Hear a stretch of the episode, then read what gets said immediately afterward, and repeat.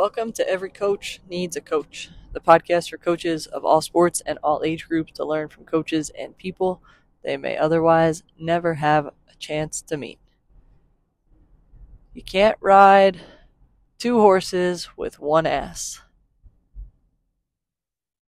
I heard this phrase a few weeks ago, and I really like it. You can't ride two horses with one ass.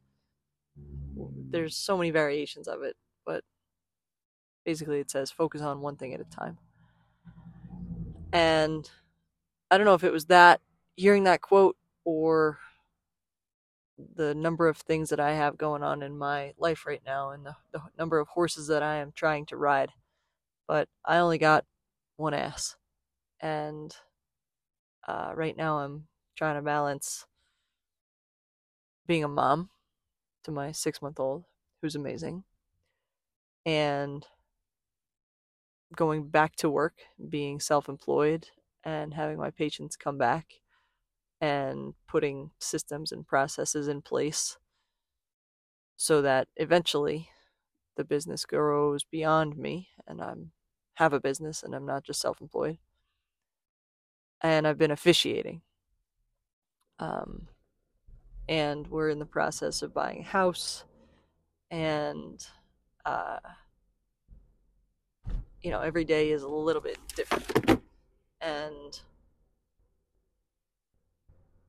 um, I've been with officiating. Usually they'll give you your games like pretty pretty far in advance. Um, occasionally, you know, emergency comes up and they put you on the schedule or you you show you have an opening. So uh, so they'll give you a game that you weren't necessarily expecting, but hey, it says you're open next Tuesday, so now you got a game next Tuesday. And what I realized with my baby, and uh, and we're we're breastfeeding, so I've been pumping and trying to make sure that I leave whoever we're leaving her with with enough food, um, so that she stays, you know, content and happy. And when you officiate a high school game, you should show up at least half an hour before tip up tip off um, and by show up, I mean be in the locker room and have yourself starting to get dressed. And what I noticed was I would be leaving my house at the last possible minute. I'd show up to a gym and it would be a new place, and I wouldn't necessarily know where to park or where the gym was.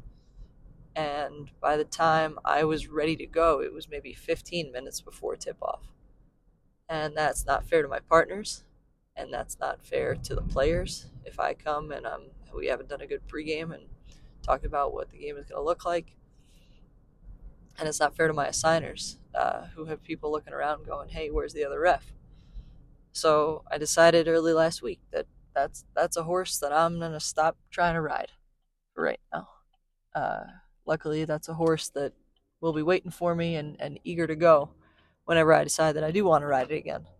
Um, but I'm sh- there was a James Clear uh, newsletter a couple weeks ago where he talked about the power of saying no and the power of focusing on just the handful, really one or two things that you could be really good at, and shedding the distracting things uh, is like is like shedding a weight.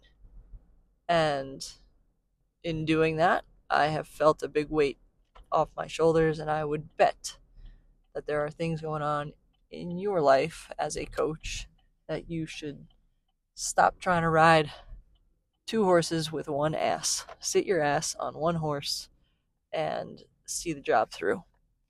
I appreciate you. Thank you for spending some time and attention with me today. Keep getting better every day.